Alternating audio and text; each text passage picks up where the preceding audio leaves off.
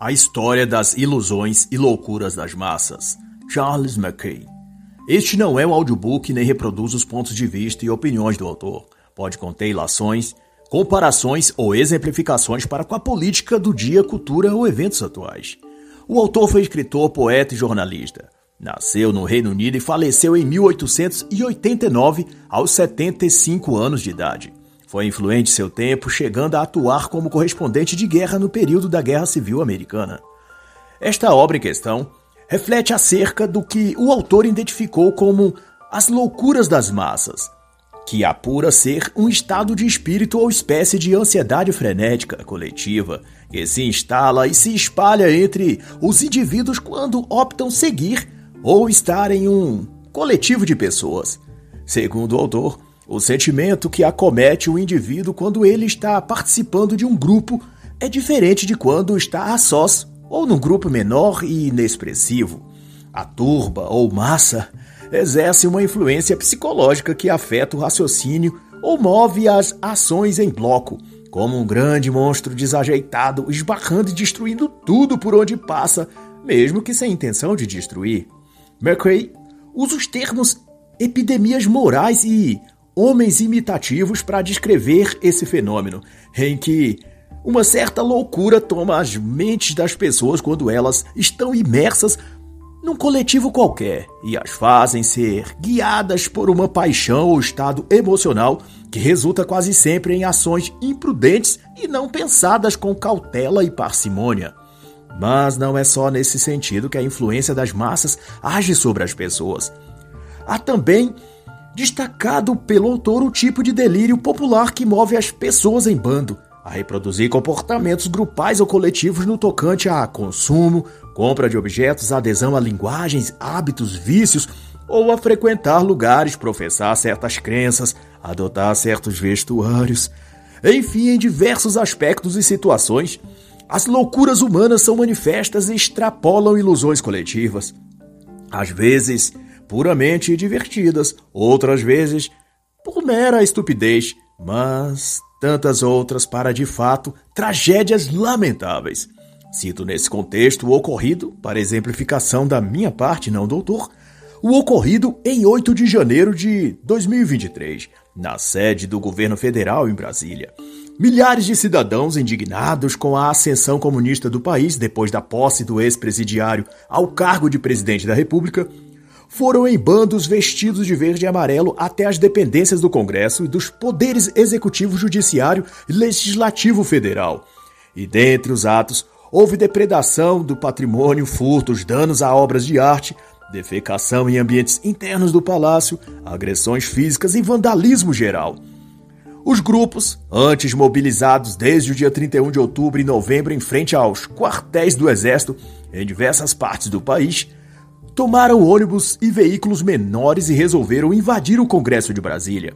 Na ocasião, não havia planos, não havia uma ideia concreta do que fazer quando chegassem lá e nenhuma noção dos resultados ou consequências dos seus atos.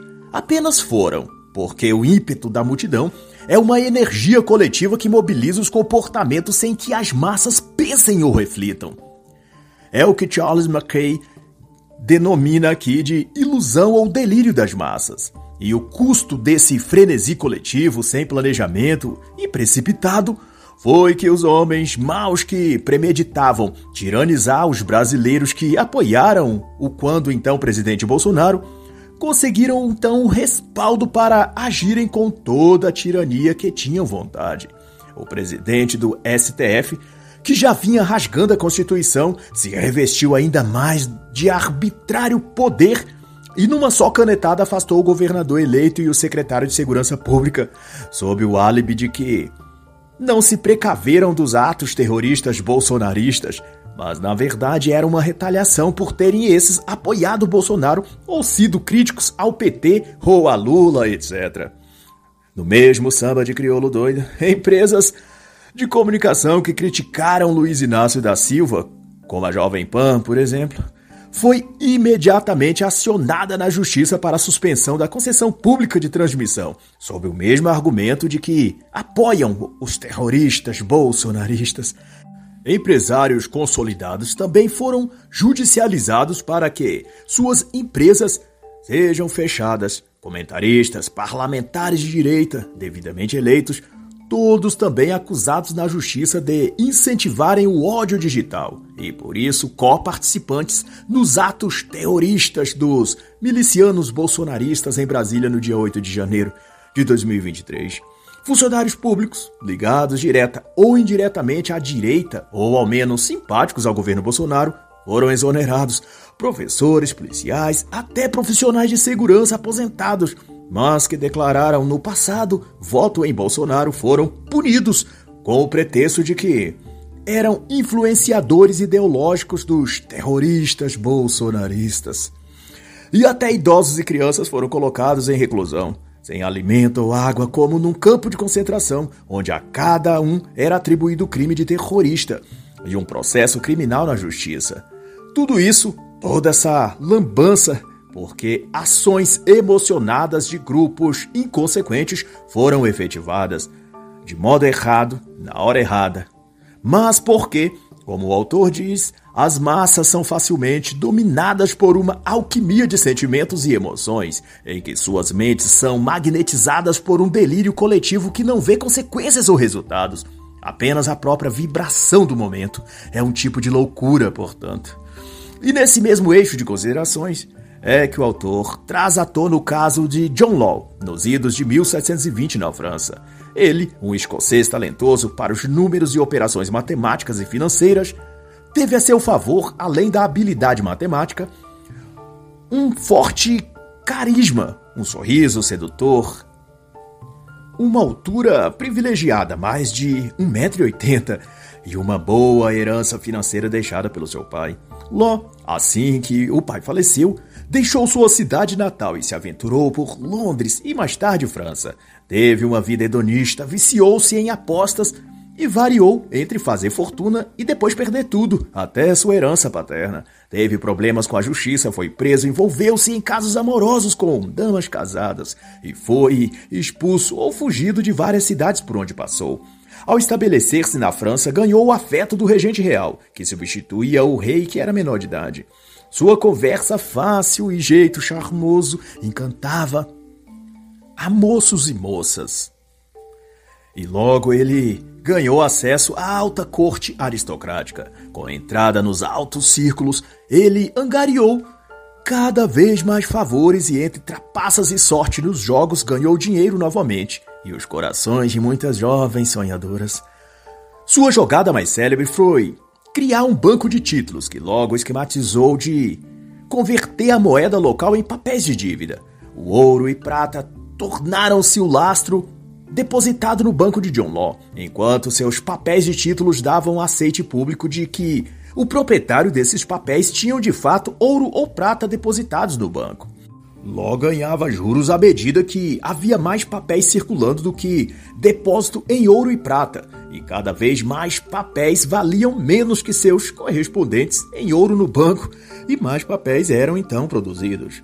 No auge disso, o banco tinha se tornado propriedade do Estado. O regente era seu garantidor principal e Ló uma espécie de administrador das finanças reais. Daí, o ouro do rei também passou a ser cotado como lastro e garantia dos papéis que circulavam em todo lugar. E com tal garantia, o próprio regente, orientado por Ló, expandiu os negócios e numa série de acordos comerciais de exportação tramitados com papéis de títulos de propriedade, estabeleceu-se o que veio a ser conhecido como Companhia das Índias, e no início, o número e facilidade de negócios atraiu muitos investidores. E quando veio a se saber que os papéis de Ló e do banco estavam agora além mar, projetando lucros fáceis e fartos, a multidão de gente comum quis também fazer parte daquilo. Chamou-se então de Esquema Mississippi, ou dos bilhetes de Estado, e se tratou, de modo simplificado, de que quaisquer indivíduos que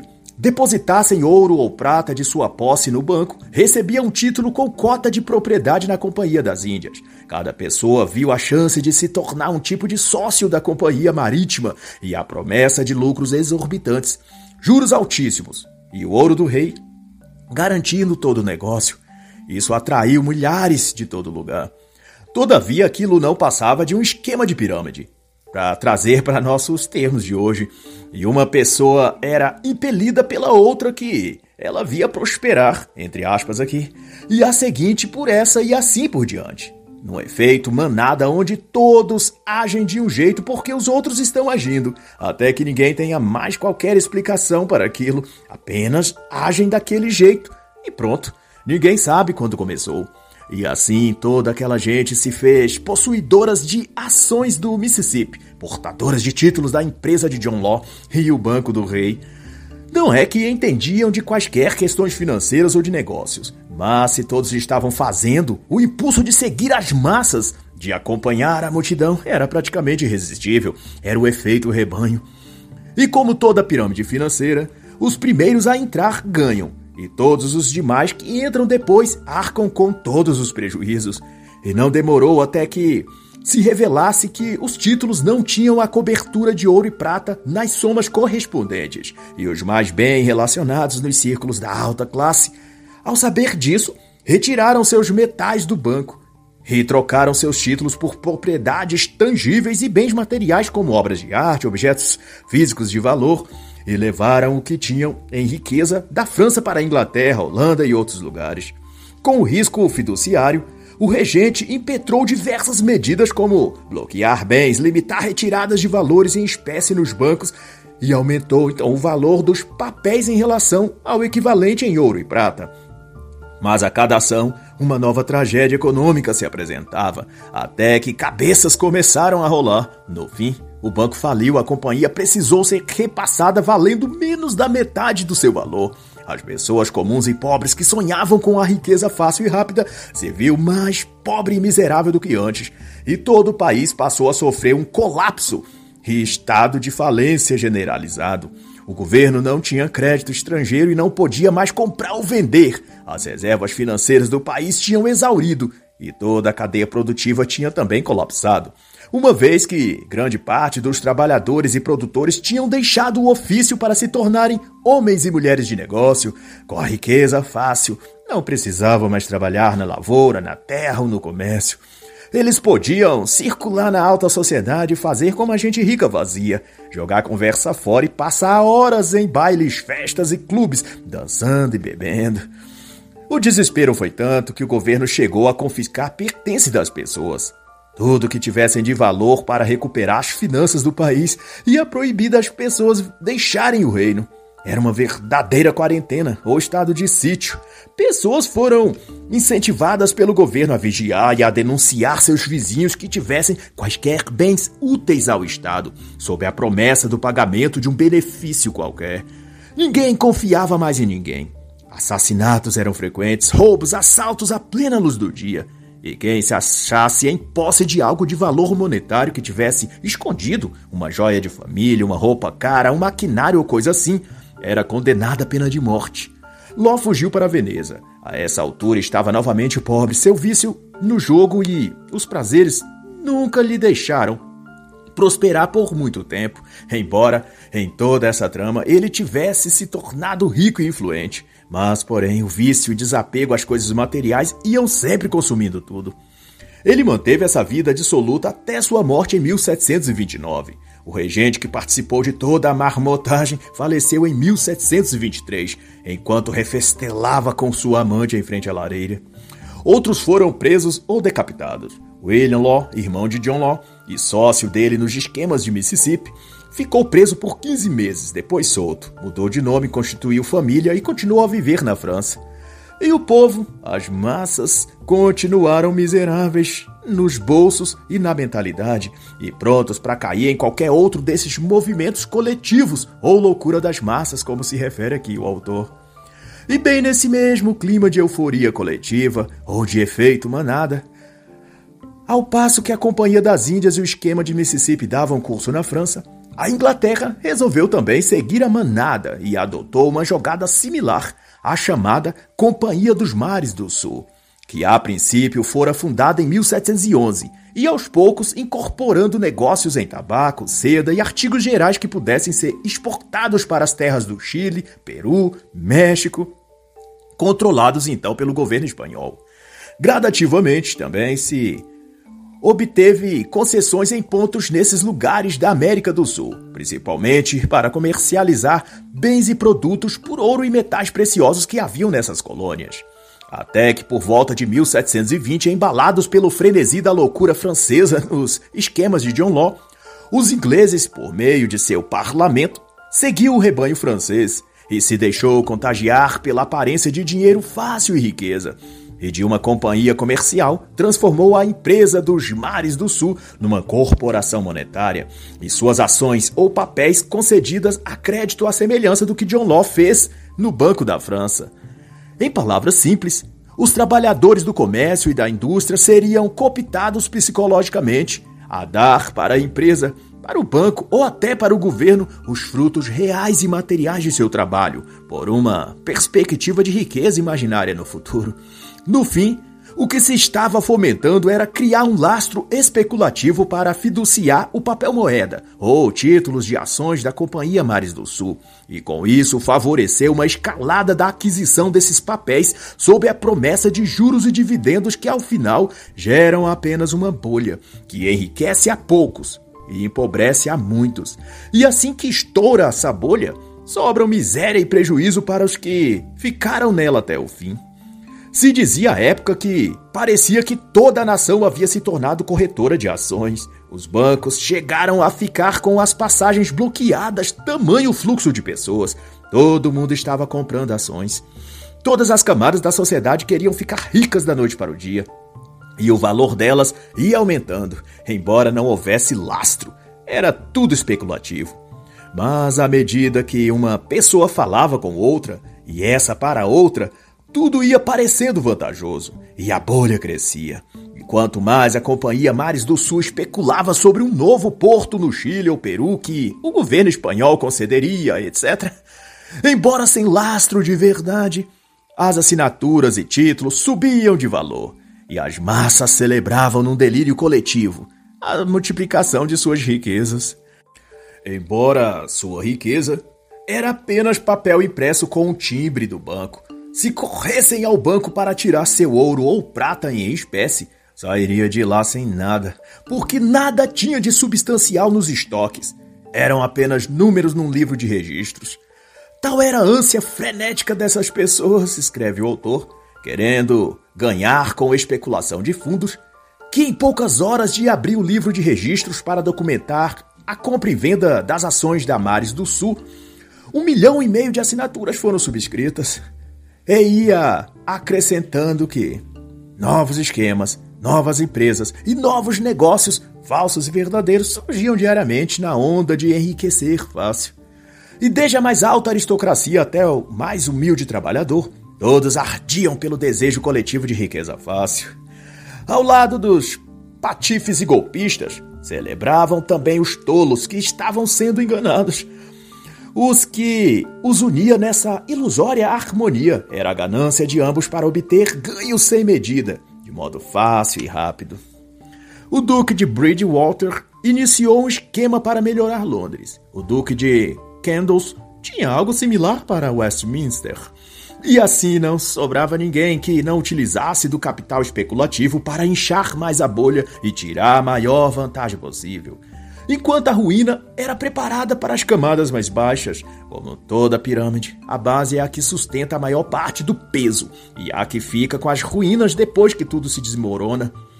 Um texto da época, trazido então por Charles Mackay, dá uma plena noção do ambiente mental que circundava os homens e mulheres do lugar. Os assinantes aqui flutuam aos milhares, uns aos outros empurrando, Cada um vai remando num barco furado, pescando ouro e se afogando. Em julho de 1720, a Câmara e o rei iniciaram medidas para tentar frear o que se anunciava uma tragédia. A bolha dava sinais de estar no limite e ia explodir.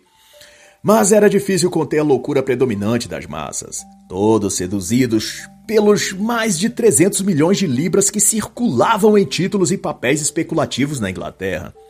Mas, no entanto, aquelas somas não existiam em metal de verdade em nenhuma parte. Eram títulos de Estado lançados no mercado especulativo pela Companhia Mares do Sul. E como ocorre nas bolhas e pirâmides financeiras, a fraude só se mantém enquanto se sustenta a confiança pública. No momento em que alguém sai da bolha e se dá a conferir e tentar resgatar o seu valor de papéis por valor real em moedas, ouro ou espécie, daí a fraude é descoberta. Não há lastro nem o que as pessoas retirarem do banco. A sua riqueza só existia no papel e não poderia ser transportado para a vida real. Aquela altura, para cada 10 milhões de libras com lastro real, outras 200 milhões circulavam em papel especulativo. E como não podia deixar de ser, a grande massa de pessoas foram seduzidas e reduzidas à mendicância, completamente falidas, depois que se anunciou que era tudo fraude, ilusão e ardis de golpistas para lucrar com a boa-fé das pessoas. E as multidões, que tomadas pela paixão e emoção coletiva, sonhou em ficarem ricas, acabaram em total falência. A maioria nunca se recuperou. E se há o que aprender disso, é que as massas ignoram os riscos e consequências de seus atos, porque se apoiam não na razão e no cálculo de previsibilidade, mas na pura emoção, naquele sentimento contagiante que faz a todos se sentirem parte de alguma coisa importante e dá a eles algum tipo de senso de sentido e propósito. De repente, no meio da multidão, ela para de se sentir estranha e incompreendida. Sua vida deixa de parecer enfadonha e tediosa, e ela é tomada por uma emoção forte e vibrante. E a sensação é de que no final tudo dará certo. E esse calor humano é por si só a confirmação de que estão no caminho certo e que devem continuar. Mas, não obstante, aquilo tudo nada mais é que isso: um devaneio coletivo uma loucura delirante, cujo resultado é sempre ações e decisões imprudentes. E como todo delírio conduz sempre a infortúnios dos quais todos se arrependem depois. Nesse arremedo, a Câmara dos Comuns puniu os diretores e a tesouraria da empresa Mares do Sul por crimes e fraudes contra o crédito público, sentenciando-os ao confisco de seus bens. O povo foi despertado de seu transe coletivo, e a ilusão e loucura das massas colocada em hibernação até que, outro lampejo de histeria coletiva viesse à tona e tomasse outra vez a consciência delas. E Charles Mackay cita então outro caso decorrido desse sentimento grupal de imitação de comportamento, num evento na Europa que ele chama de tulipomania. O caso em questão se deu que a flor de tulipa, uma planta comum e sem nenhuma característica ou utilidade especial, tornara-se de repente a personagem mais célebre dos círculos sociais europeus. No início, soube-se que alguns ricos da Alemanha e Holanda cultivavam o hábito de trazer de longe a planta, para que decorasse seus aposentos e admirasse a suposta beleza da flor. Não demorou até que poetas começassem a escrever versos romantizados sobre a beleza mística e oculta da tulipa. que, na verdade, era absolutamente comum. Suas pétalas eram pálidas, frágeis e as folhas cor verde, tão comum a tantas demais plantas e vegetais. Mas ela foi tomando espaço na consciência das pessoas, e logo os comerciantes adornaram as plantas com histórias sensacionalistas para vender o novo produto em potencial. Ouvia-se que reis antigos enfeitavam com elas os seus castelos, e por incrível que pareça, quanto mais frágil era a espécie de tulipa, mais valor era dado a elas. Dizia-se que eram símbolos do amor de uma alma bondosa e pura por um ente ou uma pessoa doente qualquer. Um certo comerciante pagou metade de sua fortuna por uma tulipa. E nesse boato, se fez com que o comércio de tulipas se tornasse o novo boom de negócios. E em 1635, o valor de uma flor de tulipa valia mais que ouro. O preço de 40 raízes de tulipa poderia custar até uma verdadeira fortuna. Especulava-se daí sobre uma ou outra espécie de tulipa rara, e a cada momento uma nova e mais rara espécie surgia. Em Amsterdã, chegou-se a pagar 4.600 florins, uma cara, ruagem nova, dois cavalos e um conjunto completo de arreios numa única flor de tulipa. Tinha início então a bolha da tulipa, ou tulipa mania, e as massas, como sempre, foram na onda. Deu-se o novo delírio coletivo. Houve quem pagasse por uma raiz de tulipa da espécie vice-rei, oito porcos, doze ovelhas, dois barris de vinho, quatro tonéis de cerveja, dois tonéis de manteiga. O valor especulativo de uma flor de tulipa chegou a ser tão alto que poderia se pagar um ano de serviços de uma tripulação de um navio. Os negociantes de tulipa especularam. A população tentava todos também comercializar tulipas e todos imaginavam que ficariam ricos. Cidadãos comuns, fazendeiros, mecânicos, criados e marinheiros, diz o autor, todos se converteram em comerciantes de tulipas. Compravam, vendiam, negociavam no mercado financeiro o novo ouro de tolo. Casas e terrenos foram negociados para compra e venda de tulipas. Cavalos, carruagens, bens de todo tipo viraram moeda de troca para se obter a grande e valiosa joia, uma flor de tulipa. Foi tanto o alvoroço que houve a necessidade de se estabelecer códigos de leis no comércio para orientar os negócios de tulipa. Mas então, quando todos pareciam ter tulipas, mas não dinheiro de verdade, viu-se que estavam presos numa miragem, num sonho sem sentido. E quando o primeiro rico da cidade renunciou suas tulipas e recusou-se a comprar mais, o efeito frenesi se deu novamente entre as massas, mas dessa vez no sentido oposto, querendo cada um se desfazer de suas tulipas e reaver o que tinha investido. Os preços caíram, as tulipas raras e tão cobiçadas passaram a valer um quarto do valor anterior. E não tinha quem mais se interessasse. Aqueles que investiram na planta se viram quebrados e com dívidas, e os que se desfizeram de casas e bens para comprar e vender a flor de tulipa estavam agora falidos em total miséria. Houve convulsão social, brigas generalizadas, todos acusavam todos de fraude e de dolo. E como as tulipas tinham sido feitas de lastro especulativo de crédito, os cofres públicos também se viram em apuros e a dívida do Estado foi à bancarrota. E em 1636, o governo de Amsterdã estava imerso no caos financeiro, e por muito pouco a França e a Inglaterra não foram também colapsadas pela tulipomania, pois agiotas e especuladores financeiros levaram também as tulipas para serem comercializadas na bolsa de valores em forma de títulos de propriedade, tudo em valor especulativo e sem lastro. Mas, ainda que tenha gerado uma valorização do produto, o marketing não obteve o efeito febril que houve na Holanda. Ademais, Charles Mackay, enxerga que tais alucinações sociais e paranoia coletiva, que assalta as massas, têm sua causa num certo descontentamento da qual a humanidade sofre em conjunto. Uma inquietação interna que as motiva a perseguir formas de preenchimento que as põe nesse labirinto de erros e loucuras em massa. Para Mackay, essa declinação se traduz em preocupação, receio, afligimento pela morte, pelo trabalho duro ou árduo e pela incerteza do futuro, que também pode ser descrito como amor e apego pela vida, desejo de abundância ou de riqueza e curiosidade ou vontade de dominar e controlar o futuro. E exatamente essa ansiedade em seu espírito causa a inquietude constante que lhe consome a alma e a mente. Ele põe em pensamento buscar por um elixir mágico, como diz o autor, uma pedra filosofal uma poção milagrosa ou método ou segredo que, em posse desse, essas pessoas serão jovens permanentemente, prósperas ilimitadamente, e não precisarão temer o futuro ou quaisquer dificuldades, pois terão aquele cetro mágico que expulsa o mal e as sombras e lhe traz a luz da realização perpétua.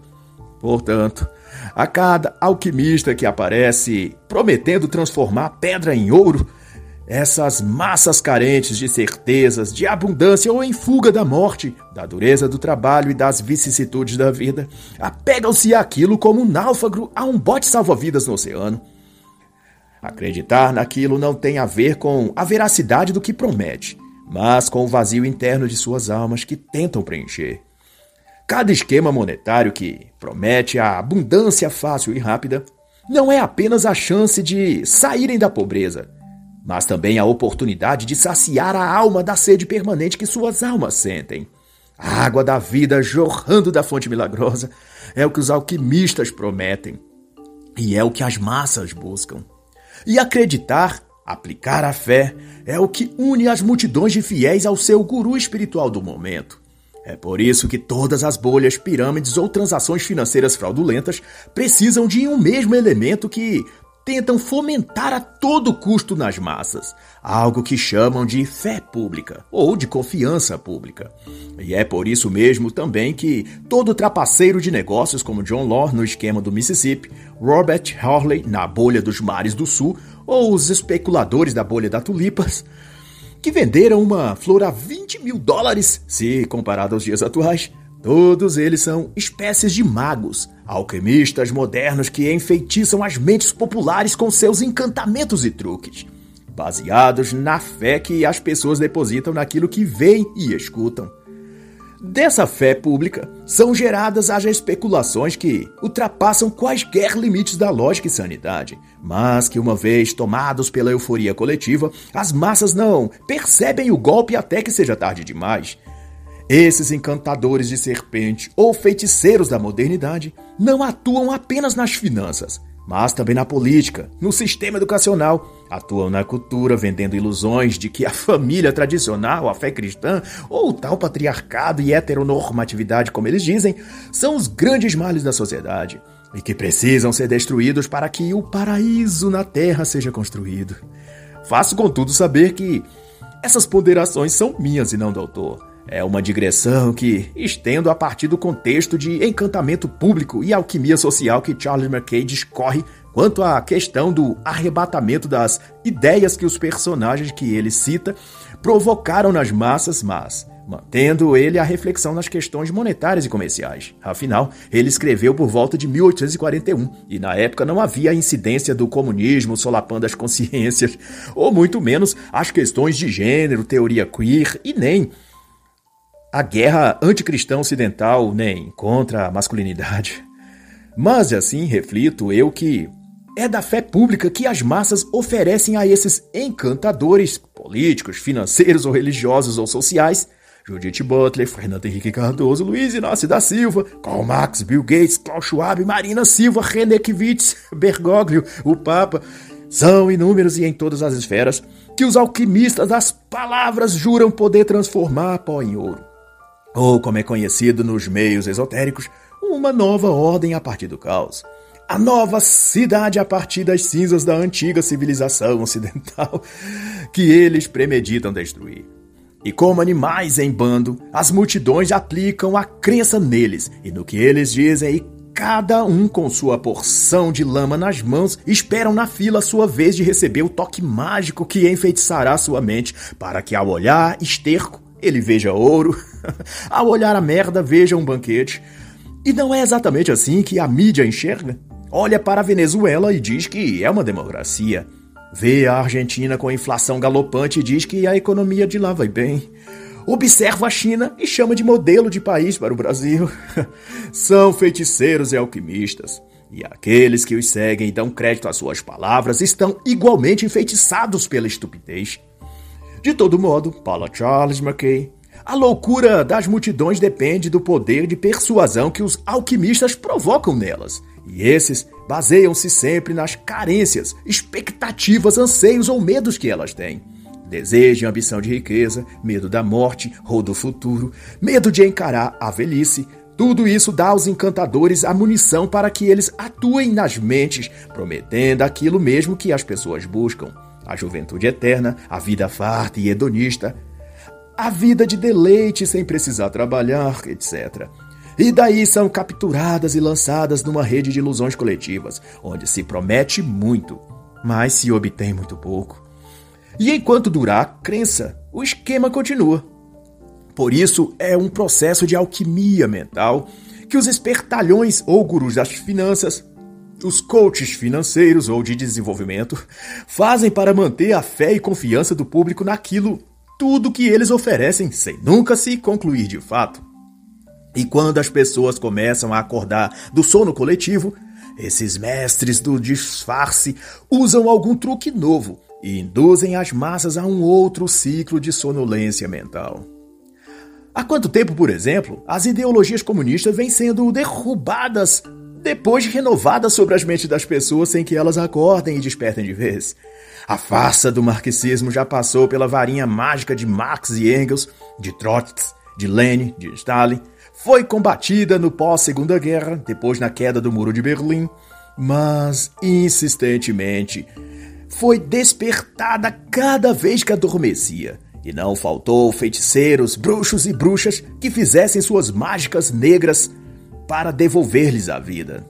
Lukács, Adorno, Horkheim, Marquise, Gramsci, ou se você preferir, Xi Jinping, Obama, Hillary Clinton, Lula, Nicolás Maduro, Lopes Obrador.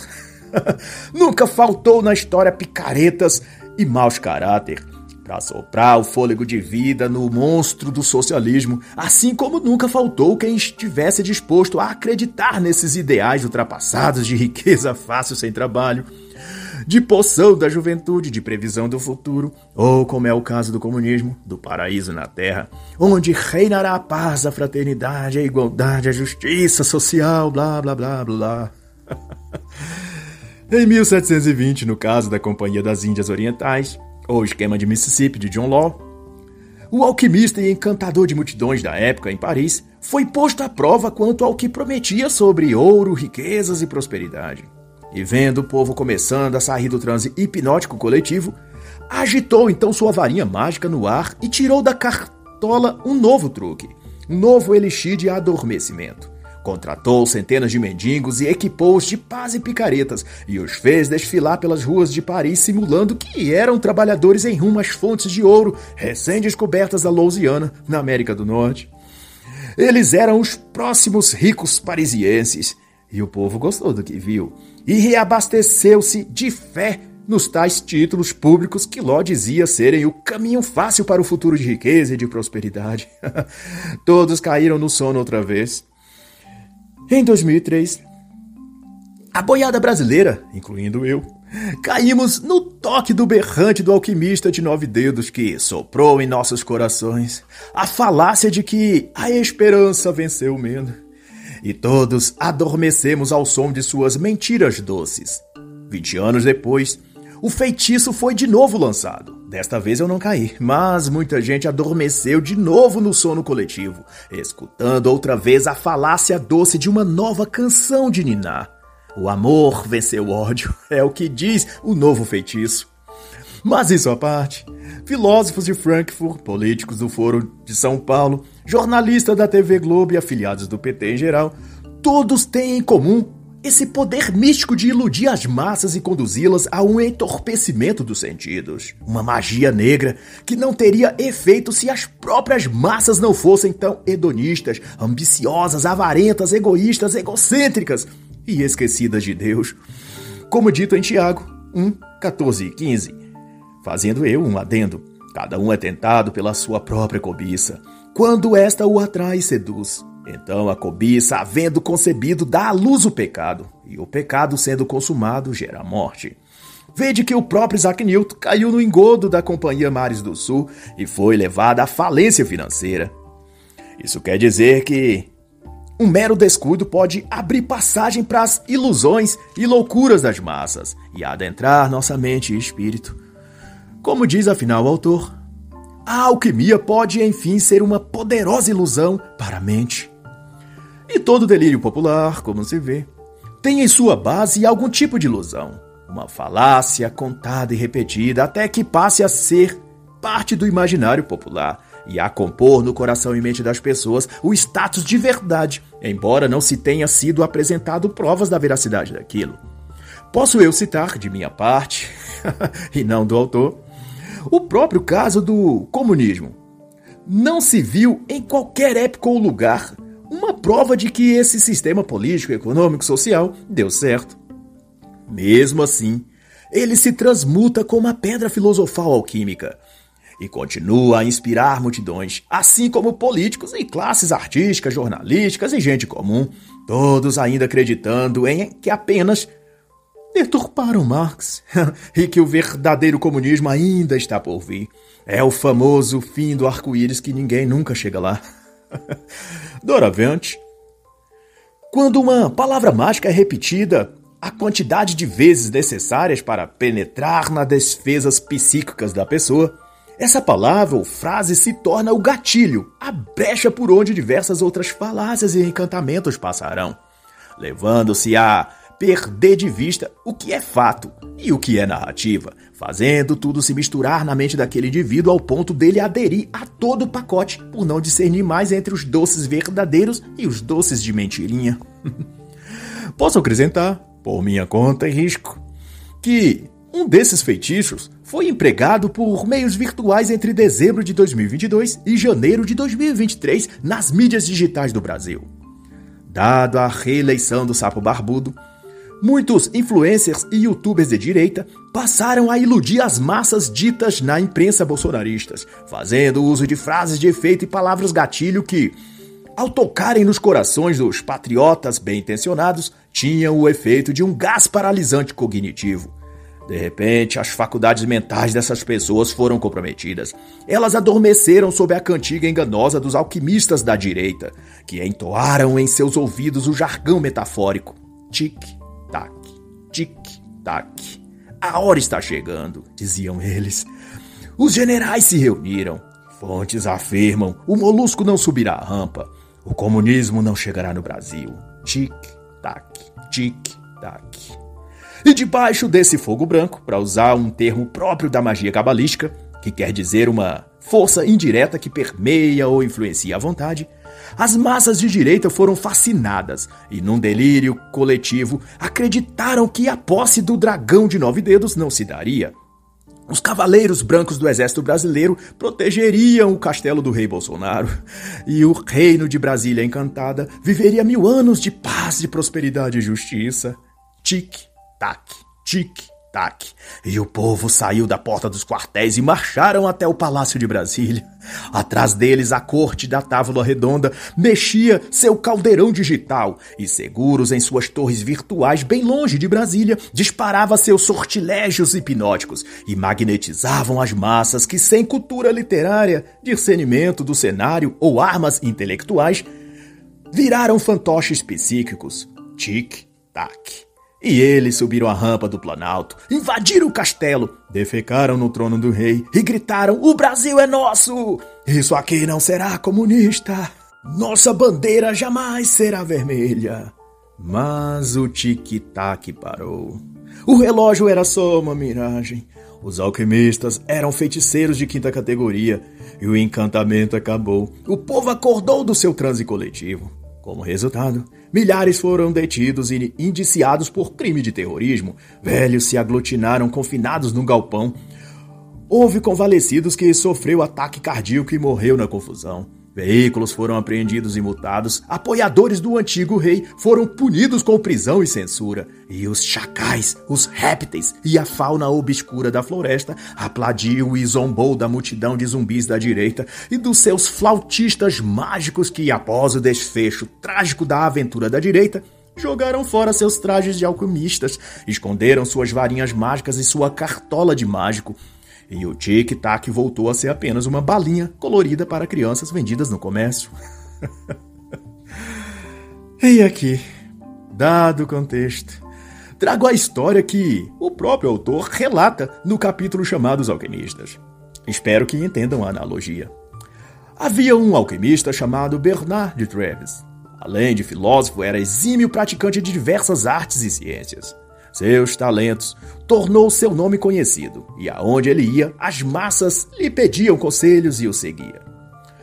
Como todo alquimista, ele buscava a transmutação em ouro de toda substância que achasse oportuno.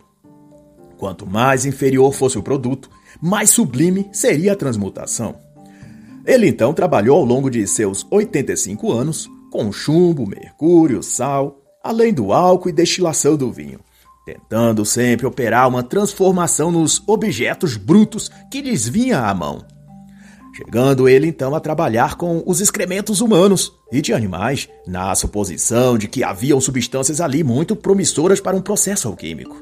Bom, se fossem nossos dias, não lhe faltaria matéria-prima. Há muitas fezes na direita e na esquerda com a qual ele poderia trabalhar em seus experimentos. Bernard viajou por Itália, Alemanha, Espanha, França, conhecendo outros alquimistas e tentando novos procedimentos para transformar merda em coisa útil. Não sabendo ele que era isso tão difícil quanto transformar um comunista em um ser pensante. Mas ele era perseverante e trabalhou com cascas de ovos, cobras, águas do mar e até vinagre. Mas não obstante essa predileção por coisas inúteis, ele era seguido aonde ia por uma massa de gente tão inócua quanto as coisas e substâncias que ele usava em suas experiências no laboratório. Mas também no laboratório social da vida pública e sociedade, ele era conduzido a lidar com mentes de cobras, sagazes, oportunistas e aproveitadoras, e com pessoas de cabeça de ovo, vazias e desprovidas de ideias próprias, e ainda com alcoólatras, bêbados, viciados ou hedonistas em geral. Mas quanto às andanças e aventuras de Bernard, ele foi impelido a ir certa vez à Alemanha, e lá, convencido por um outro alquimista, ainda mais sagaz, que se depositasse uma quantia de ouro num certo forno mágico que tinha ali, a quantia de ouro se multiplicaria em poucas horas até três vezes mais do que a quantia original. Era os juros alquímicos, vamos dizer. Ao fim, esperaram ele e os outros alquimistas que estavam ali por alguns dias, mas o tal ouro não apareceu. Não apenas não multiplicou, como também foi tão purificado que sumiu, evaporou-se. Mas Bernard prosseguiu na missão de encontrar o segredo esotérico da pedra filosofal, que enfim transformaria imundície em coisa de valor. E nesse sentido, talvez sejamos todos algum tipo de alquimistas, desejando uma pedra ou fórmula mágica ou receita milagrosa que transforme fezes metafóricas em algo de utilidade. Não é isso que corresponde a querer transformar brasileiros em leitores de livros? transformar políticos em gente honesta, fazer esquerdistas se tornarem patriotas, ou os comunistas respeitarem a família, o cristianismo, a heterossexualidade. Tudo isso talvez seja a nossa jornada de alquimistas, querendo o que parece impossível, mas se recusando a desistir da busca, porque a própria busca é o que dá significado à nossa vida, que às vezes também parece só um monte de merda. mas assim, Bernard viajou atrás de seu sonho, da Alemanha para Viena, de Viena para Roma, de Roma para Madrid, Grécia, Constantinopla. Durante oito anos ele percorreu do Egito à Pérsia e de lá à Inglaterra. E ao fim se retirou para uma ilha isolada, pois tinha ficado tão pobre que se tornara um mendigo. Ele veio então a falecer em 1490, deixando alguns livros escritos sobre alquimia. Mas de tudo que ele disse e escreveu, a mais sábia delas foi que o segredo da filosofia era o contentamento por uma vida simples, sem os sobes e desces das grandes ambições por transmutar a própria realidade, que ao final não passa de um anseio delirante por transformar o que não é naquilo que ele não precisa ser. Para depois de muitas tentativas e anos perdidos, descobrir que a maior e mais necessária de todas as transformações era em nós mesmos aquela que só a própria pessoa pode fazer em si mesma. E assim está escrito. Sobre tudo que se deve guardar, guarda o teu coração, porque dele procedem as fontes da vida. Provérbios 4, 23. E assim encerra a análise da obra A História das Ilusões e Loucuras das Massas, de Charles McKay.